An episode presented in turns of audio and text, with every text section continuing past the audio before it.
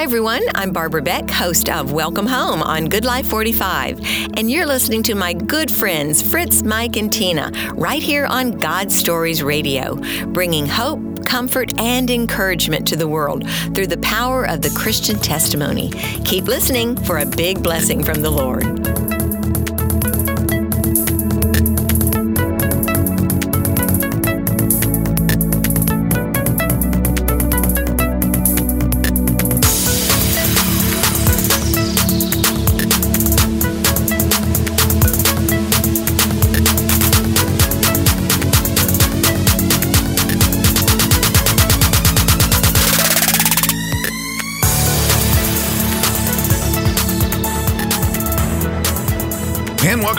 This edition of God Stories Radio. This is session 279. I'm Fritz. I'm Mike. And I'm Tina. What's going on? Who is that voice I heard over there? Who? Who is who? it? Who? Who? Who? Not the who? L. Who? Mikey. Yes. Mikey's back. I'm here. Woohoo. Mikey is back. What's going on, brother? How you feeling? I'm I'm feeling good. I'm feeling better. I mean, like I told you before, my whole system is all messed up.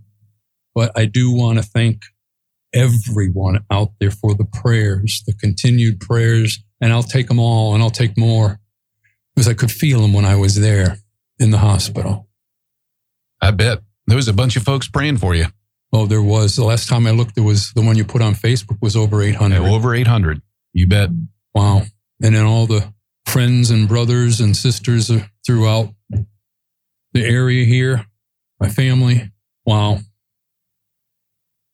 You're definitely loved. There is no doubt about I, that. I saw that. Definitely. So thank you. Thank you. Thank you very much. Um, it's going to be another week. I finally made a doctor's appointment, uh, was able to make a doctor's appointment for next Thursday. So we'll see. Fantastic. Mhm. Well, it's good to have you here. Good to see you. It's good to be out. it's good to be out. Let's keep it this way. Five or six Yeah. days in the hospital, I was going stir crazy. I, I can't do it. No, I can imagine. I can't. They were taking good care of you, though, in there. They were. They just like to stick me. Yeah, they like to It's stick it what to they you. do. That's it's what what, they- they, do. That's how they roll. Oh, it looks like you're just falling asleep, but we need to get some more vitals. Oh, you trying to sleep? Aha. Ah. We'll fix that. Yeah. Well, no problemo. big thanks to all the folks out there Yes. in healthcare. Amen to that. yes. I mean, I nurse, they're nurses, the warriors. They're the heroes. Nurses are something else. You They bet. are. You Most bet. Of, most of them. They Thank are. you all for your service. Yes. Greatly absolutely. appreciated. hmm How about you over there, Queen Bee? Oh, well, I'm sipping on my tea that you made me, which is uh, providing relaxing and calming Oh, vibes. that's called brownie points tea. Yes. So I'm very appreciative of that because it's been a Oh, very stressful nice. day. Yeah, you've been orchestrating a few things. I have indeed. What about you over I've there? had, I've had a good week. I've had a better week now that you're sitting here. Oh, Yep, absolutely. Thanks. Yep. Unupright. There's That's very, sure. very few things that uh, I can get down and out about. Uh huh.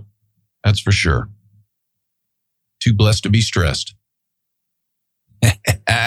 it's good to have everybody here tonight. Let me see. We've got a bunch of people on the Mixlr tonight, and uh, we'd like to welcome Miss Diane Shatina, wife of our guest tonight. Thank you for being here, and you can also uh, chat with us, Diane, since you uh, follow us. You there is a chat function there, and you can uh, send comments and Yeah, and Robert complaints, criticisms, whatever you want. Robert Herman just said been praying the whole time. Is so Robert Herman on here? he Yes, is. Yeah. Robert Herman, I miss you, buddy. I'm telling you what, I thought I ran you off with everything going on at the church and everything. So it's good to have you on, my friend. Thank you so much. And thanks for praying for Mikey, Robert. Thank you. And I'll, Amen I'll to that. con- continue to take them.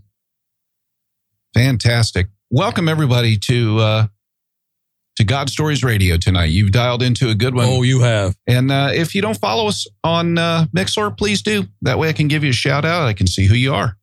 So thank you again. Thank you all for the Facebook likes. Speaking of which, do we have any? We do. oh, do. all right. Wait a minute. Let me see if I.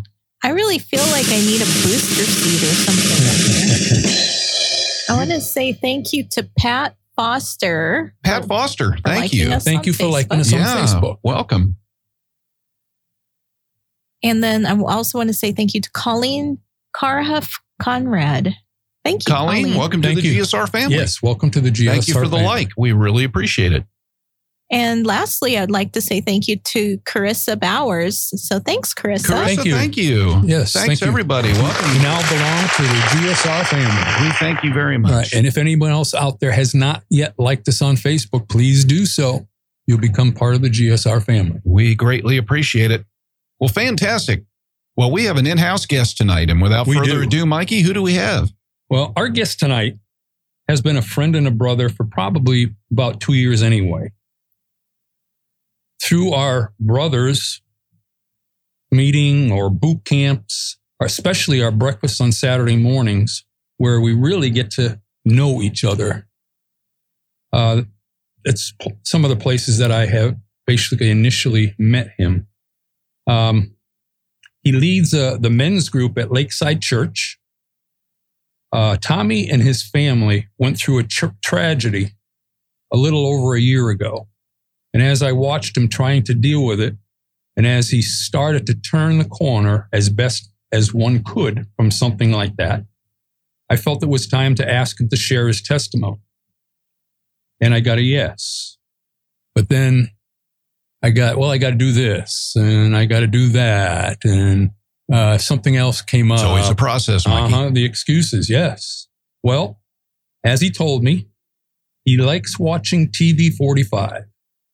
And between his excuses, as he was watching TV 45, guess who came up more than once on reruns? Us with Barbara Beck. It's funny that you would say that because Barbara Beck is the intro to tonight's podcast. Really? Yep, I oh, pulled it. cool. I pulled it out of the archives and I said, you know, put Barbara in there. I haven't done that in a while, so Barbara will actually be opening this podcast tonight from TV. isn't that Aw, isn't that that's nice. isn't that funny? Uh huh. So That's that's I when, miss her. So that's Yeah, when he too. acknowledged that God was trying to tell him, all right, let's go. Let's get this done. So I give you my buddy, friend, brother, Tommy Shatino. Hey, Tom, welcome to the show. Hey, thank you guys. I Welcome. I appreciate this. Uh, I appreciate being here and and the invitation of uh, sharing my testimony and sharing my story with a lot of um, people out there who might need what I've been going through and and how God's been speaking through me in my Mhm. life and some of my ups and downs in life. Mm-hmm. So um, it's an honor to be here. Um, I have listened to some of the, you know, some some of the radios and so forth and stations of uh, some of the testimonies, and I enjoy hearing what people have to share. So I want to share, and I want to kind of go back to when I was, um, I was born in Miami in 1962. So um, I had uh, two sisters. I had a sister Terry and Tracy, and then I had a, a brother, my younger brother. We were the two middle ones. His name was Todd. My father grew up in a rough time in New York. He's from New York City in the Bronx, and my mother grew up in Maryland. So there's my German, Italian, Irish type of uh, setting that I have. So um, we grew up in Miramar, Miramar, Florida, and I was just north of you know Miami. mm-hmm. And uh, growing up in Miramar was pretty nice. It was a brand new area growing up there. wasn't too crowded at the time.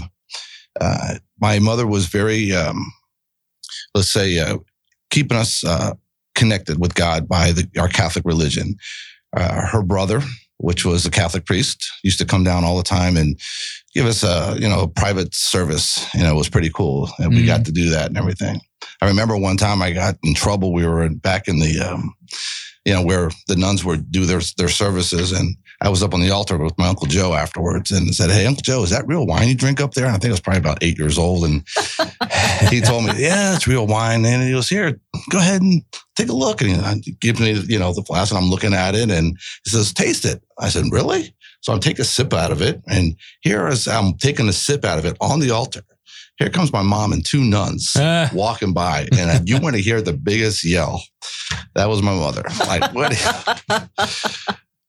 but it was, uh, you know, we we went to Catholic school, and she, my mother made sure that we made our first Holy Communion and our confirmation and so Mhm. forth, as the Catholics do. mm-hmm. You know, and it was uh, it's interesting how you know we see this in a lot of relationships and families that the father is not connected to church as much as we we, we want them to, right? Mhm. So my father had a bad, uh, I would say, I would say he had a rough upbringing. His father died when he was only 15 years old. He was an only child. It was the day after his birthday, I believe it was. And uh, his mother died when he was approximately like 22 or 23. He didn't have any siblings and anybody to help keep him connected to God. He did have aunts and uncles, you know, but it wasn't the same of having a parent. So growing up in New York, he had some rough times.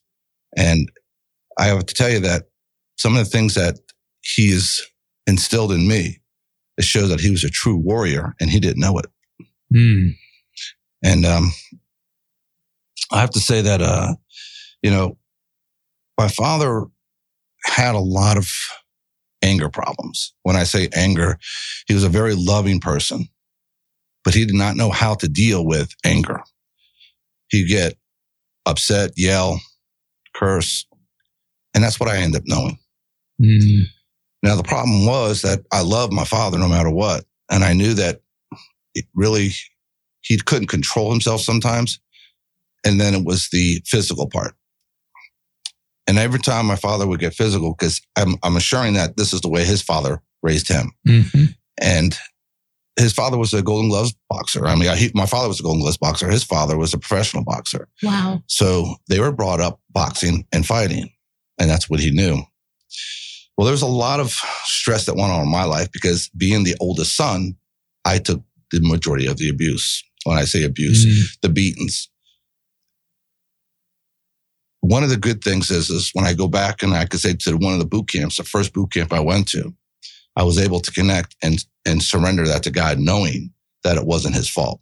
Mm. So I knew that I I had a father who loved me because he always was there. He's always showed up, but we always had that conflict of the anger, which brought anger out in me. Mhm. So I have to say that, you know, when I did finally accept that my father was not a, you know, you know, he was truly trying to accept who he was, but didn't know how to do it because he wasn't walking with God. He had a great heart, but he had to, he didn't have God. And after we got older, we never went to church anymore. My mother continued to do that, but we never went to church as we became teenagers Mhm. we had our own minds and we had our own excuses, you know, just like I was trying to do with this for a while. But um, I have to say that uh, as I got older and I had my own mind and I was further away from God, I still had a good heart. But growing up in South Florida, what was around South Florida in the 70s, the 80s, okay? And you're in you're 16, 17, 18 years old, there's drugs, there's alcohol, pornography, all these bad things that are going on out there. And I got a piece of that. I, I got I got somehow involved with all these different things. And it took control of my life in a bad way, knowing that I was always a good athlete, you know, playing sports and everything else. My father was very tough on me. I wanted to be the best baseball and football player that I can be for him. But in turn, my father was very strict on that. And as far as he was against drugs, which was I was proud of him for that because being an only child, he could have gotten easily involved in Mhm. stuff like that. Mhm. But he was tough on us in that in that aspect. We um we ended up um I ended up trying to find myself and where I was going in life, and I was strong enough to walk away from the drugs. And you know, if my mother's listening right now, I'm sorry, mom, but you know, I, there was cocaine was a big part of the late 70s and early 80s. Mhm. Mhm. And um, I really had to make up a decision what I was going to do. And um, I ended up meeting this one woman, and I was about 20 years old. And we were at a Super Bowl party. And what ended up happening was I was trying to lean up against the wall talking to my buddies, and she wanted to dance. I didn't know her from anywhere. And she pulls me onto the dance floor. And I said, I'm waiting on somebody. She says, No, let's dance. And I ended up dancing with her. And then after dancing, talking to her and everything else, and when I kissed her for the very first time, I said, I never felt that before. I never felt that type of love in my heart. And she says, Either did I. That was my wife now today. Mm. wow. So there's an amazing, amazing story how I was a player back in the day and, and not proud of it, but not knowing what it truly was to find love. And that was true love right there. And I'm proud to say that 35 years married Wow. with this woman. Congratulations. It's been a, a blessing in my heart because she's done some great things and Mhm. instilled some great things in me. So if you're listening, Diane, I love you, baby. Aw. That's so sweet. so the great thing is that we had um, ended up having a, a couple of children, three children, and we ended up having my first daughter, Alexandra, who is now 30 something years old. I can't remember 32, 33. It's, you know, they always change. And um, she has um, given us a grandchild. Aw. Okay. Evan, and she's now pregnant with a, another one. It's going to be a granddaughter. Yay. So uh, I also have I had a son, Nick, Nicholas, and Nick is uh, would have been about thirty years old, and then um, we end up um, having my youngest daughter, who just graduated nursing school. So I'm very very proud of her. That's great. So three lovely kids, and um, we moved from South Florida. We needed to get away from there because there was way too many bad things happening in our lives, way too much stress. I was caught up in a business um, where I went into business by myself, ended up having a partnership. And the first part that happened here was that ended up getting a contractor's license, which was a, a commercial pool license. And the long story short is that I ended up going to a partnership that I probably should have never done because it was all about the money. Mm. And when I went into this partnership, over a period of time, I seen the partnership falling and failing. And that my partner was getting involved in drugs again. Mm. And he was into a lot of bad things that I didn't want to be part of. And then ended up cheating on his wife and everything. Mhm. So I knew I had to get away. And when I did separate from the company, which I had the license, the bad part was he continued to use my license. Oh no. So needless Wow. to say, after about a year later, I getting calls from the state and they told me that this person, whoever is doing these jobs, stole over a quarter of a million dollars. Whoa. Wow. Oh no. Well, needless to say, I was arrested Oh man. and spent a, about a week in jail. Mhm. And it was the hardest thing in my life because here I am, I'm coaching baseball with my son and, you know, it was opening day coming up and I couldn't be there. Wow. And it hurt me so bad. Mhm. And I knew I was innocent. but I was trying to fight for whatever, you know, why they were saying it was me. Well, we're just going to fast forward the ways and it put a lot of stress in my life. I ended up having to claim bankruptcy. I had to put everything, you know, in my parents' Wow. name. Um, we ended up having to sell my house and then move in with my parents Mhm. because they were coming after me for everything Mhm. even though I was innocent. Well, going through the process of doing this, I lived with my father and mother. I think it was for a couple of years. And the hard part was is that I wanted to be on my own. I was a man and I wanted to have my own house Mhm. and I was struggling, but I was also struggling with this problem of if I'm going to be found guilty for something I didn't do. Mm. It got really bad. And I can remember the conversation I had with my father one day in the garage. And we had a bad argument and it was a yelling argument. And here I am, probably 40 something years old, my younger 40s. And I got really, really mad and vocal and everything else. And I can remember our father just said to me, Tommy, what is wrong with you? And that was the first time I could remember. And I said it out loud because I thought it, just like a lot of us guys do. Dad, I don't want to live anymore. Mhm. I don't want to be here. Mhm. I wanted to run hmm away. You're in good company. You betcha. Yeah. You're in a room full of runners. Yeah. Mhm. Woo. So seeing the argument go from a yelling match to my father automatically adapting to the loving father that I knew he was just hugged me and assured me that we're going to go through this together, Tom. You're not by yourself on that. It's what we talk about in Fight Night. Mhm. and our brotherhood. And here he was already teaching this, and he wasn't even part of that brotherhood with us, you know, in church. So I was really proud to know that my father had my back because I knew he always would. Well, I knew we had to get out of South Florida. And that's when we moved up here about 17 years ago. And in 17 years, a lot of things was happening when we first moved up here and we found a house that we were waiting to get built. Ended up moving into another house because it took quite a while for them to build a house. And I ended up meeting a family, Pat and Jan Bianchi. And uh, if you know the Uh, very well. Yes. He's been on the show too. yeah, Pat has. yeah, yes. So Pat and I became best friends, and we were coaching baseball together. I was coaching his kids, so I was like a father to his kids. He was like a, Wow. another father to my kids. His kids were always at my house. My kids were always at their house. Mhm. So one day I remember my kids talking to me saying, Hey, we're going to a youth group and we've been invited to a youth group and we're in this church and we want you to come to the church. I said, No, I'm not going to church. what kind of church is it? And it's not a Catholic church. I'm not going. And my wife talked us, talked me into going. And then Pat and Jan were saying, well, they were going and they were going to, they were trying it out too because Pat's oldest son, Pat was playing the keyboard up there. I said, I'll give it a shot.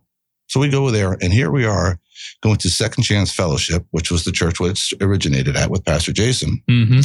That's the first time I got to meet Pastor Jason. Well, the interesting part of it was, is that, you know, here I am standing inside the church, not realizing that, you know, he was directing uh, a, a great message and it was connecting with me directly. How many times do we hear a pastor talk or somebody preach? It's like, oh my gosh, they feel like they're talking directly to me. Yeah. Many times. Yeah. Oh, yeah. And I and I and I just said, you know, this is something that's pretty good, you know. But the only downside was I'm like, we're in a middle school. I didn't, you know, I wasn't used to that. Then I heard that they were expanding, they were going to build a church. Right. And I was a store manager with Home Depot at the time. So being a manager with Home Depot, I said I wanted to go ahead and help them supply materials. His father was a general contractor, was going to be building the church where we're at now Mhm. and that's where it became Lakeside Church. So I actually ended up providing a lot of materials there and you know going through there and just make you know watching the construction going on and so forth. And I said, you know, I'm going to start attending more. But it's like anything else. We attend for a couple weeks and then we miss a week and Mhm. find an excuse not to be there and not get the word that we really need. Well, as a manager for Home Depot, you know, they bounce us around from store to store. And I was getting sent to this new store. And then, of course, the first thing as a store manager, you get to get to know your people. They tell you to sit down, talk to each customer, I mean, each employee, Mhm. and find out a little bit about them. Well, after going through 135 employees, okay, Just in a few. couple of days, Wow. I had this one young lady come across my office and I asked her, you know, I'm your new store manager. How you doing? And she looks at me and she goes, I'm not doing good. Mm. And I said, well, what's going on? And she tells me and just opened up and said, I'm struggling right now and I don't want to be alive. I don't want to be here. I don't, my daughter was killed unnecessarily and we all watched her die. Wow. And I don't know what I want to do, what, what I should be doing right now. I'm a Christian woman, but I don't have any faith right now. And I'm angry and I'm disappointed and I'm upset and I don't want to live. And I'm like just meeting this person for the very first time. And I'm saying the first thing I'm like, and I'm sitting in my chair and I'm kind twiddling my thumbs underneath the desk saying, I don't know what to do. I need to get away from this. I just need to get her some help with somebody, but I don't know what to do. And you talk about the two by four in the back of the head. Mhm. Well, this was definitely a four by four in the back of my head. Uh-huh. And God says, Tom, I need you to get involved. I said, what am I supposed to do? And I hear him. That's when I heard God tell me, Tom, you need to be involved. You need to get involved. So I reached out to Pastor Jason and church was brand you know, it was just finished not long ago, you know, prior to that. And I asked him if he would meet with this person and talk. Well, I introduced them and I kind of just sit back and listen to Pastor Jason minister to her, but not just minister to her. He was ministering to me. Mhm. And I just felt the presence of love of a person that he never met before, but he was given God's word, which was actually coming through me also, knowing that, wait a minute, I was involved for a reason. So fast forward six months later, I'm in my office again. I get a knock on my door and the same person walks in my office and says, Tom, can I talk to you for a minute? I said, absolutely. What's on your mind? She says, Can I give you a hug Mm. for saving my life? Oh, wow. She says, Because without you, getting involved the way you did and stayed in touch with me and prayed and introduced me to your pastor, I have my faith back. I have my love for God back and I have my love for life back. And that was the turning point in my life. Wow. Hot diggity. Woo. So at this point now, okay, you got me, God. I'm all in. I got to get involved with the church more. I need to do more things. Well, I didn't like a lot of things that happened in the corporate world and business. So when I seen that they were doing things that they shouldn't have been doing, and it had to do with people that have been with the company for a long time, I decided, you know, I'm going to step on some toes here because I'm not going to keep quiet to see people get fired unnecessarily. Well, when I did that, of course, when I went up to the top, it turns a negative towards me. Mm-hmm. So as they took this district HR and terminated that person, a couple weeks later, what do you think happened? Yeah, they came after you. They Yeah, came after me absolutely. and terminated me. Mm-hmm. At which time was the first time I've ever been fired from a job, and I was torn. And I think I called my wife, and the next person I called was Pat Bianchi Mm-hmm. because that was my brother. That was you know someone I was very close with. Mhm. Anyway, Pat says to me, Tom, you need to get connected to a men's group. I need to get you involved. And that's when I met Pat Hennis. If you know Pat Hennis, Mm-hmm. Pat is the, and was the leader. He actually started this church with Pastor Jason. He was one of the co-founders with him. And Pat, I met, I kind of seen him way back when we were in the middle school. And this guy walking around blonde hair and he had a long ponytail and he's doing everything. I was like, for some reason, I got to get to know that guy. Well, I was about to meet him. And I met him and was opened up. And that was the first time I was connected to a men's group. And I knew that there was a struggle to open up as a man because as men, we're prideful. We were Mm-hmm. protected. That, hey i can do this on my own. And i knew I, I i knew i needed help but i was too prideful to just open up. But i have to tell you that pat and pat both of them were there for me and helped me get involved and connected to god in a lot deeper way well that's when pat hennis, invi- or hennis invited me to our first boot camp and this is, was the one in fruitland park and this was several years ago. And this is when I was having, I'll say a bad relationship with my son, but I was having a relationship that wasn't as strong as it needed to be because I was trying to control his life like my father did to me. Mm. And I knew I needed to get away from that. And that's why I went to the boot camp. And that was when I finally was able to open up and ask God to forgive me. And I was able to ask God and, and, and forgive my father for the things that he did to me because I knew he was a great person. And my father, I mean, was amazing. It was when my, you know, going to these boot camps and everything else, I knew that I wanted a special relationship with my, my children and especially my wife because it was all about work. And we become all about work and you forget about the family. That's not God's plan. Well, back in 2011, my father started getting sick and he started fighting cancer. Well, the interesting part of that was they thought it was just a rash on him and he was having it, some type of T cell lymphoma cancer on his body. And it started treatment and then it started getting worse. And then the treatment went away. And then the treatment, some of it went away and then got worse again. Well, needless to say, his heart was the weak point. And with all the treatment that they were doing with the chemo and everything else, it was hurting his heart. Come to find out, he had a couple heart attacks. But my father was always the strong guy, always, you know, he doesn't care how many people are out there. If he's going to protect an innocent person, he's going to fight three, four, five people. He was the strong man. That, was- my father. And here it is. I'm seeing my father as that strong person. All of a sudden, become scared. And then he started asking me and asking my mother more about God. And I knew at that time, this is amazing because now he's starting to open up and wants to be part of the, you know, what we all want, our relationship with God. Well, I have to tell you that um, it took a bad course quickly when I got a phone call and I was at work and I got a phone call from my mother. And my mother called me up. I could hear my dad in the background saying, Tommy, get over here, get over. Your mother's trying to kill me. Your mother's trying to kill me. Well, he's delusional because of all the Mhm. medication he was on and then what he was going through. My mother was a retired registered nurse. She was a very giving person and loving person and had a huge heart. So my mom just says, Tom, please get up here. And I pretty much left work, packed my bags, and went up there. I went there to make the appointment so we can go see the heart doctor and the actual uh, cancer doctor. We went to the heart doctor first. Scariest part was we went in there, wheelchair, you know, my father in.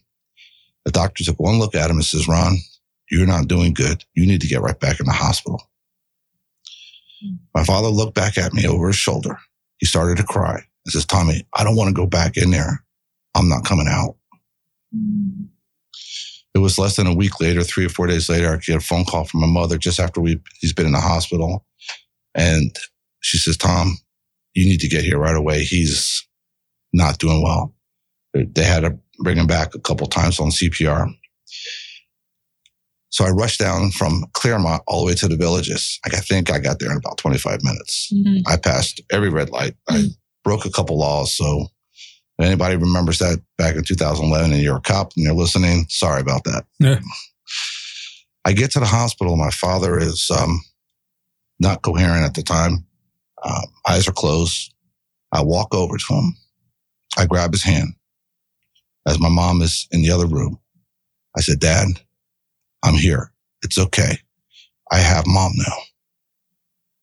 Within five seconds, his eyes rolled to the other side of his head and he died. Mhm. Wow. That was hard for me, but at the same time, he was waiting. And I think that's the true thing is he was waiting for me to Oh, get yeah. there For sure. to take care of his pride and joy. Well,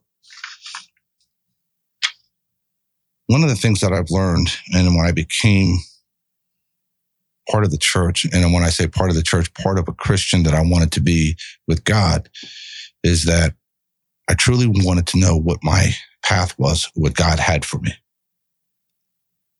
And there was a lot of things that um, I was struggling with. That was anger and there was control that I still had. And the more and more boot camps we went to, I can remember my wife saying to me, Tom, don't you have a boot camp coming up? Mm. Let's make sure you're registered. Make sure you pay your own time. Let's get you Uh-huh. out of here. Let's get you going. Because every time I came back, I was a better person. Absolutely.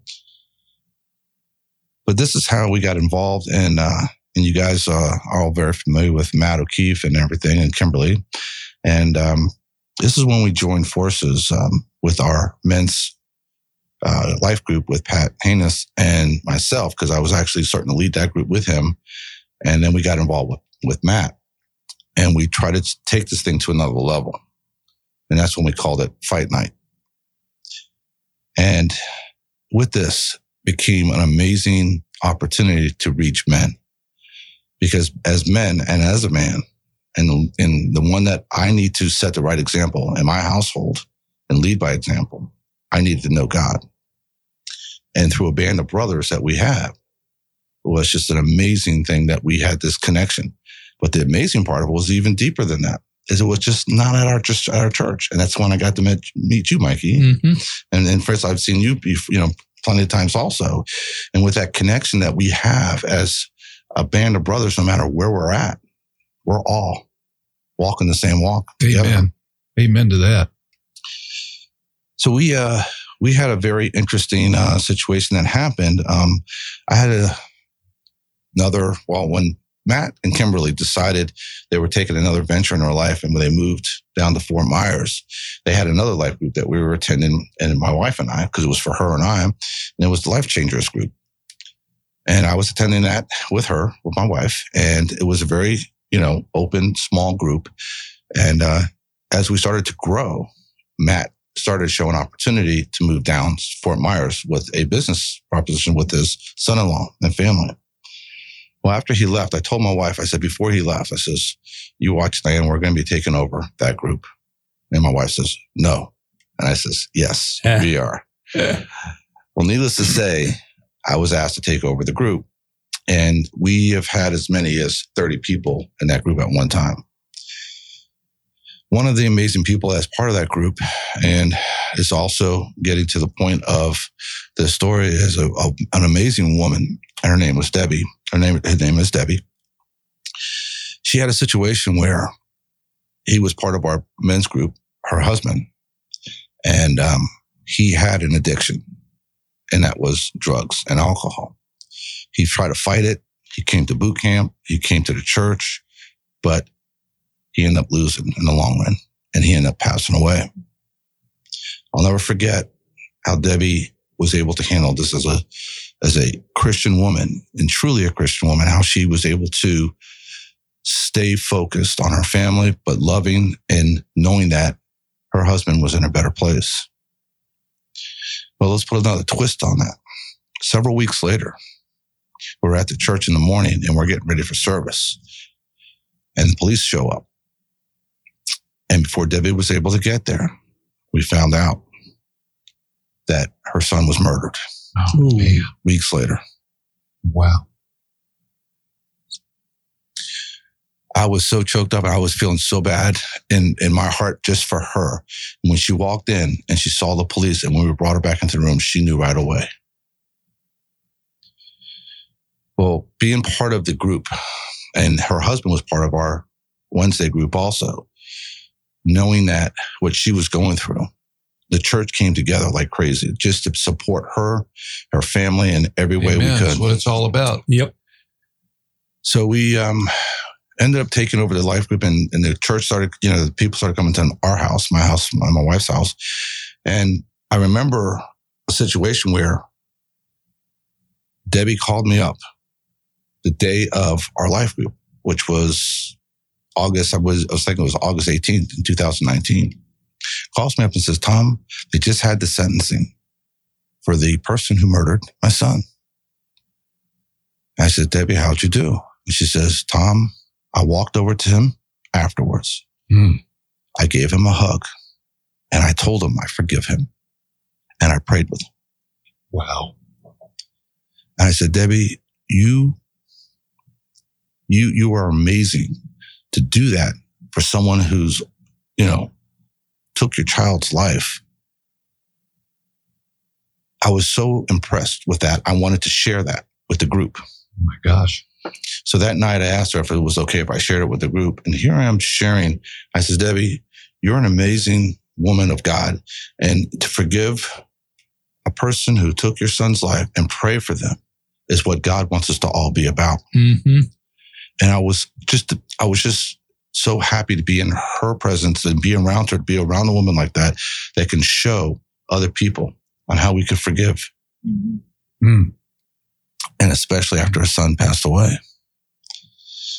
That's truly a display of the Lord's strength right there. Absolutely. I don't know It that I had to could, be. I couldn't have done that. Had to be. Yeah. So, which leads me to the next day, August 19th or August 15th, 2019, the very next day. Now, keep in mind, I've been trying to work with my son in a lot of different ways and help him through his, you know, his career and so forth. And my son was amazing. He picked up things quickly. He was, customers loved him. He worked at the dealership I was at and everything. And, um, he was doing a great job but he was struggling in a few areas. And that was just because he was not happy with himself. He would go to church, he would serve, he would go to our first Wednesday and, and, and worship with us, but he still was not happy. And we've had a lot of discussions about it. And I think there were more one sided discussions in some cases. So that day, it was a Thursday. I had just got home from work. I changed my clothes. I said, son, I got to go somewhere. He had just gotten home from work. I asked him how his day was. He says, oh, it was pretty rough. I'm going to go take a shower. I said, well, mom's got food here. I'm going to take off. I'll be back in a little bit. I, uh, I went to the store. I came back about 30 minutes later. I sat down on the couch and was watching TV. My wife came home with my daughter, my youngest daughter, Samantha, and they were showing the stuff that they bought. And I'm sitting on the couch and I remember it was very distinctly and out loud go check on Nick. Go check on Nick. Three times, go check on Nick. So I asked my wife, Diane, please go check on Nick. For whatever reason, I'm feeling this, go check on Nick. She starts knocking on the bathroom door, checking on Nick. Nothing.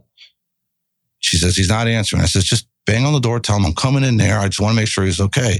And she's jiggling the handle, jiggling the handle. Finally gets the door open. And I hear the uh, door scream a mother can ever sound out and yelling my name. Tommy, Tommy, yelling. As I rushed over there, we found, I ran into the bathroom. I found my son dead on the floor. He was already black and blue. And all I can do is just yell for God. I try to do CPR on him, but I knew he was dead at that time. There was just nothing in my daughter. The strength that she had was she called 911. She stayed focused. And um, the first thing I can do is just fall to my knees after paramedics got there and pulled me off. I just got on my knees and knew what that normal reflex was, was to start praying. Mm. But my daughter was smart enough to call our pastor, Pastor Jason. Within 10, 15 minutes, Pastor Jason and his wife, Caroline, were at our house. And then I tried to call my buddy, Pat Mhm. Bianchi. And I called him up. And again, he was like another father to my son and to my girls. Him and his wife, Jan, were at the house instantly. They stayed all night. I didn't know what I was going to do and how I was going to get through this. And all I could do was think back about the night before, Mhm. about Debbie and her husband and her son within weeks. Mhm. I was angry. I can remember the police officers trying to hold me back because they found something in the bathroom and I wanted to know what it was. Well, if anybody knows anything about drugs, and for those who are out there that are maybe playing around with them a little bit and trying them out, there's this thing called fentanyl. Mm. It's in the drugs. Mhm. And that's what was in the cocaine that was found on the counter. And it doesn't take much from what I hear. No, It doesn't. the wrong amount and it's done. Well, I have to say that um, we were in the process of going through 21 days of prayer at our church. So these 21 days of prayer, everybody would meet at 6 a.m. at the church. And it was pretty interesting that, um, you know, Pastor Jason was there till like four o'clock in the morning in Caroline. And he said, Tom, I'm going to leave. I have people coming to church in a couple of hours. Just, um, you know, I'll be back later on. I said, I appreciate you, bro. Thanks for, you know, I I appreciate you being here and being here for my family. Let's just pray. And he says, we're praying for you. Well, any person who is going through a tragic thing like this, automatically they just want to just sit and mope. And I knew, I felt God telling me that you needed to be at the church for 21 days of prayer. Mm. So the very next day, I got up and I got up in five o'clock, and at 6 a.m., I was at the church. I've never felt so much love from people that just wanted to just pray for me. I know how you feel. And I was amazed on how this was helped me through what I was feeling at the Mhm. time. So I have to tell you that the, the 21 days of prayer, I did not miss one time. I made it one of my goals that I was going to be there every single morning, every morning. And I can remember the very last day, it was on a Sunday because we end, always ended on a Sunday. Well, my whole family was there My whole family in South Florida and all around were visiting, you know, with us and everything. And I can remember going to the service and they had saved a bunch of seats for us. I mean, we had like 35 people. And we're all sitting up towards the front. And I can remember Pastor Jason being on stage and just saying a few kind words, you know, just directed towards us and the family and and my mother and my wife. And um, the church just automatically just got connected and just started applauding for us and supporting us. Mm-hmm. So after service was over, we have the encouragers that are up at the church in the front altar area. And I grabbed my mother and I grabbed my wife and I says, there's Sheila up there who has a great heart for God. And I said, let's go up there and pray. So we went up there and Sheila started praying for us, praying over our family and, and over Nick. And I felt Pastor Jason's hand come in and he started praying also. And I felt, I think, another hand on my other shoulder. And all of a sudden, I don't know what it was because my eyes were closed and I wasn't looking around. And I felt like this big hug coming around me, just a, a loving hug coming around me. And I didn't know how to explain it, but I felt like I was being held by God. Mm-hmm.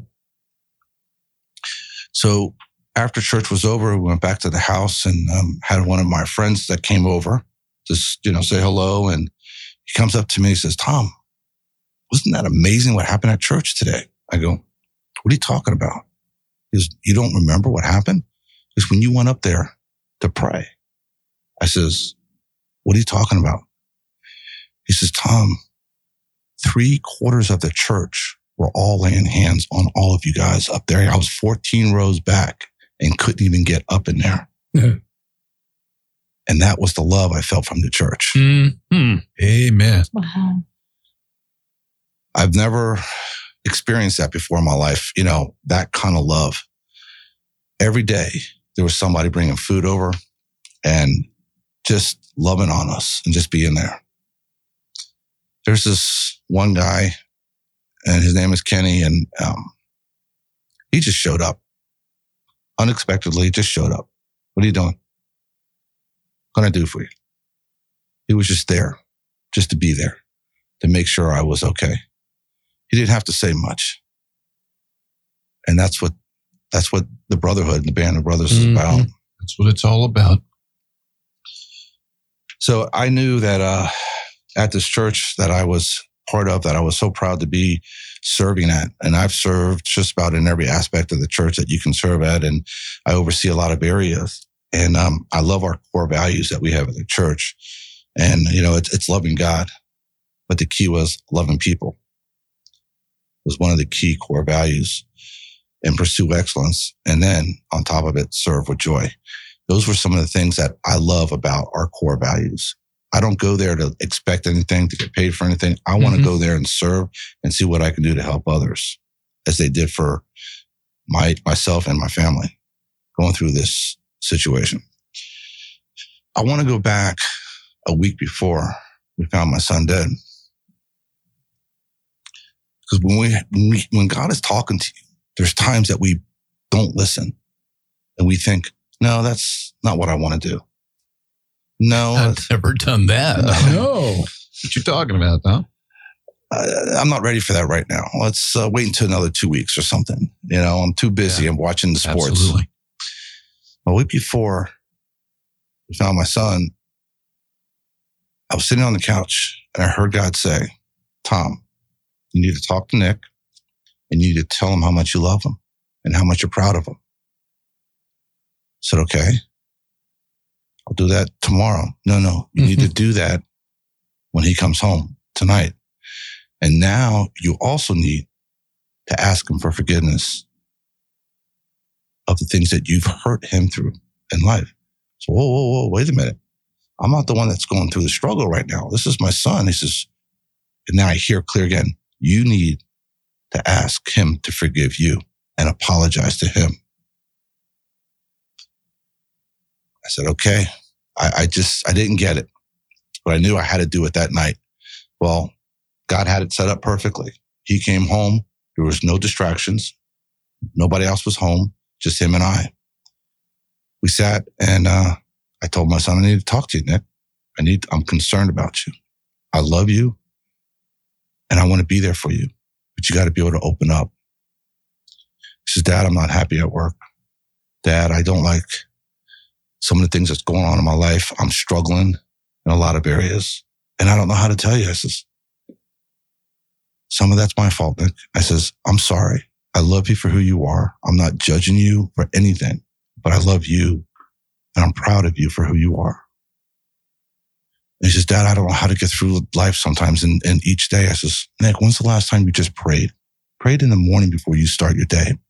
Pray before you go to bed. Pray in the middle of the day. And he says, I had never done that. I says, try it, Nick. It works for me. I didn't used to do it either. I didn't pick that up until I was over almost 50 years old. Hmm. So two days later, I mean, we, we hugged afterwards. We kissed. We had such a great conversation for like 45 minutes. No arguing, no accusing. Two, two days later, he calls me back. Dad, dad, guess what? Guess what? I says, what, Nick? What's going on? He goes, thank you. I go, thank you for what? He goes, I've been praying.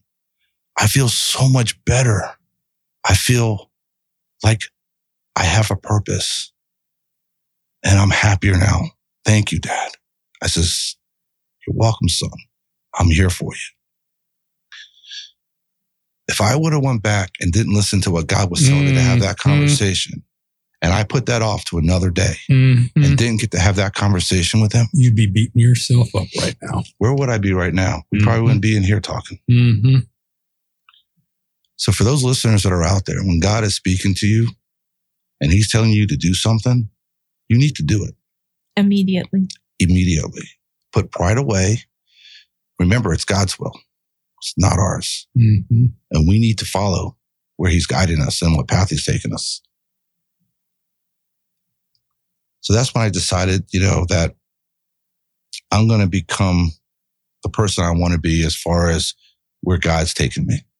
And that was something that um, I learned in boot camp and in a lot of the things is um, I carry this coin in there and it's Ephesians 13 and it has to be with the full armor of God hmm and, and just put it on that full armor every day. When anytime I'm having a battle, and I keep it in my pocket, in my left pocket all the time.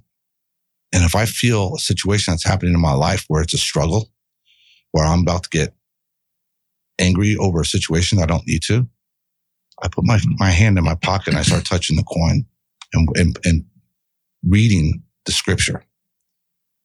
And it, it helps me get through. And when I do reach in there and I don't have it in there, that's when I struggle. So I, I have to say that um,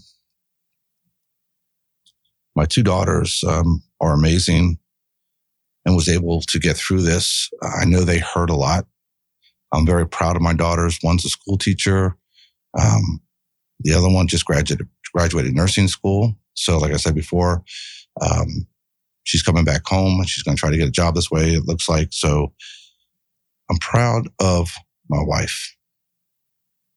I struggled because I wanted to be there for her.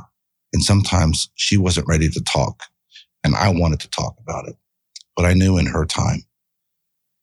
And I'm still waiting patiently because that's one of the things I learned from God is patience. I'm trying to get through all of this and it's never going to go away. No. Nope. I um just recently, tomorrow was my last day. I quit my job. hmm I worked at a dealership, made very good money.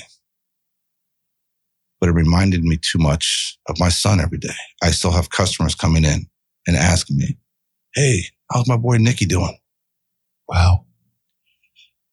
And that's a whole nother conversation we have to Mhm. have. But I also turned it into a positive. I got these 75, 80 year old men and women asking about my son. What a great compliment. That what an impression. Yeah, I was going to say that would what ultimate compliment. he's made such an impression on these people and they love him for that. My Left son, a legacy. yeah, absolutely.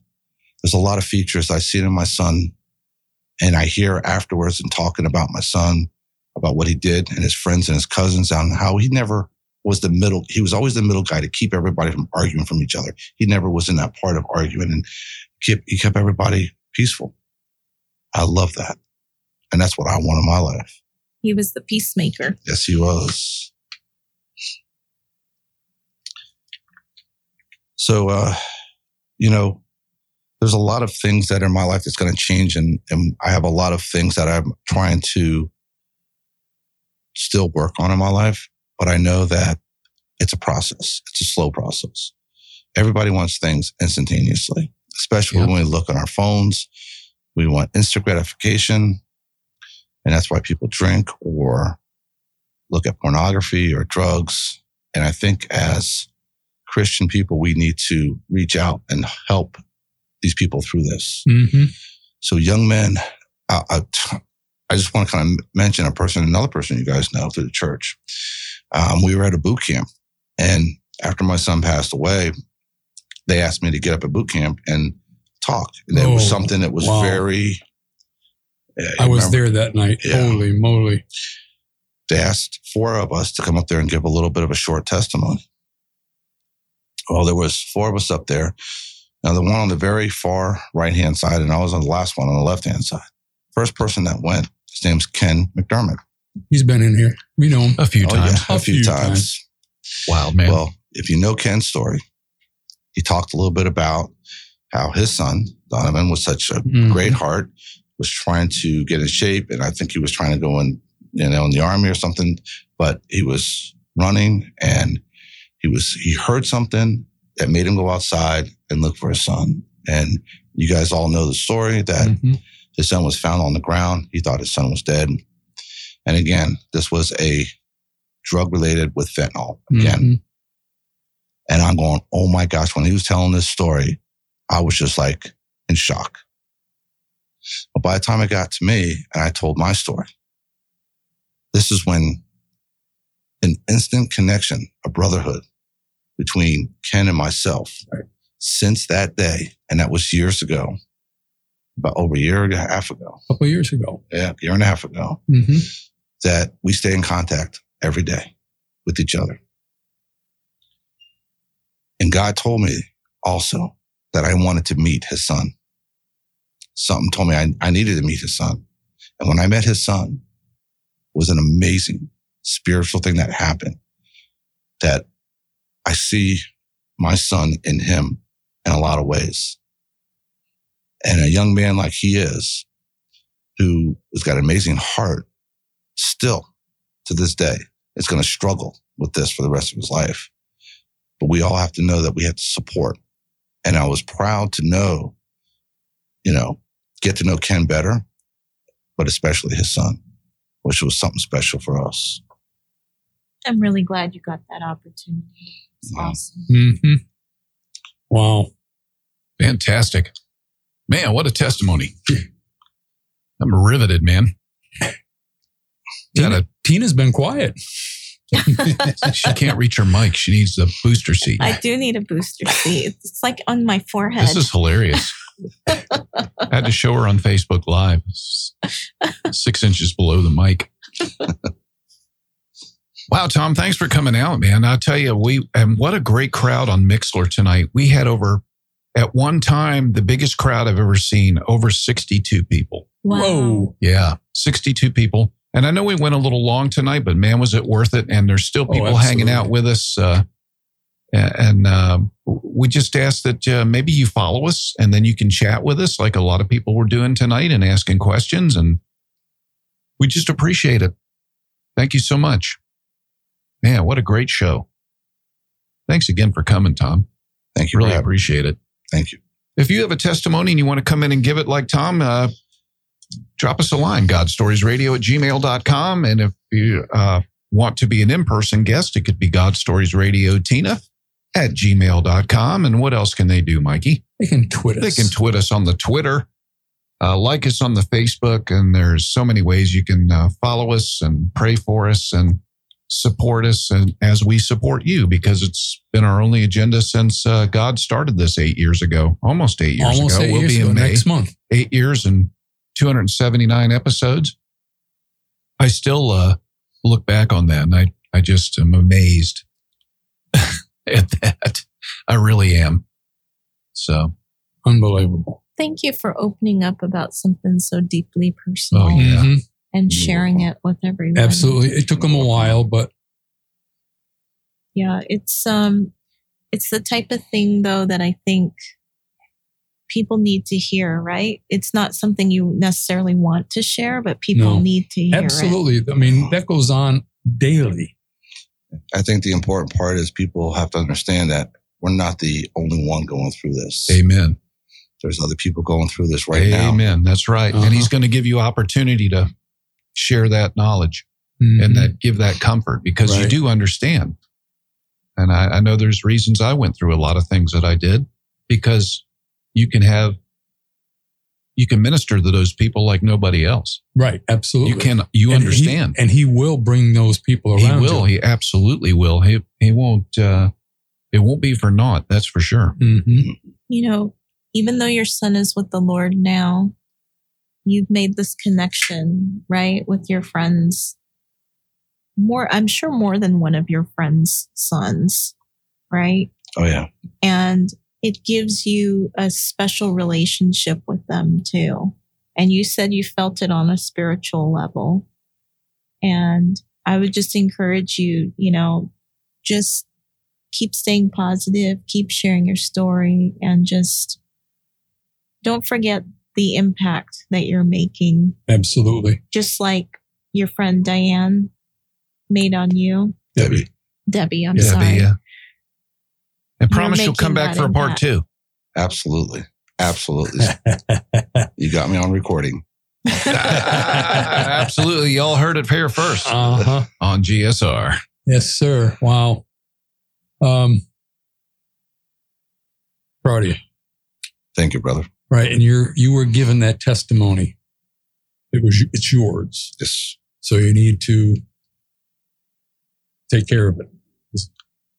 That's why it's yours to help others.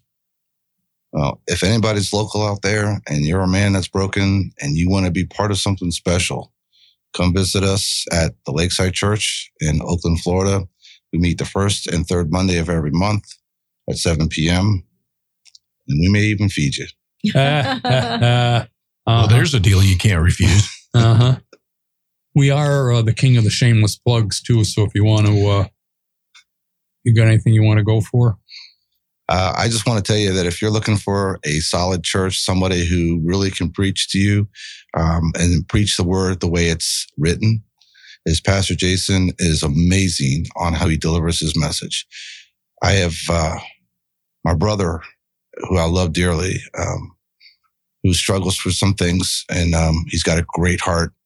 Anytime he comes to visit me here, he'll come to the church and he'll say the same thing I said when the first time I heard Jason speak. It's like, wow, feels like he's speaking right to me. hmm So he is on um, channel 45. We, you know, we do have it on channel 45. And I I have to tell you that um, it's amazing to be part of such a up and coming church that is just growing because we're loving people. Amen. We don't judge. Amen. Mhm. Fantastic. Wow. Well, we don't judge either. So if you have a testimony, we want it. We God do Stories. Radio at gmail.com. If you want to be a guest to God Stories Radio, Tina at gmail.com. And also, too, um, if you go to www.godstoriesradio.com, there's a little button on the front there. And if God so pricks your heart to throw a little change in the jar, we would greatly appreciate it. Every little bit helps. And, uh, Mhm. And uh, bringing hope and encouragement's been our only agenda since we got started. So, well, that's going to be about it tonight, man. I, geez, I Wow. just feel like uh, amazing. Mhm. Thank you again, Tom. Yeah. Appreciate it. Tom's already promised he's going to come back and do a part two. Can't wait. Can't wait to find out how God uses this story to save lives and touch hearts. Amen. Amen. Amen to that. All right. Well, that about wraps it up for session 279. I'm Fritz. I'm Mike. And I'm Tina. God bless. God bless. God bless.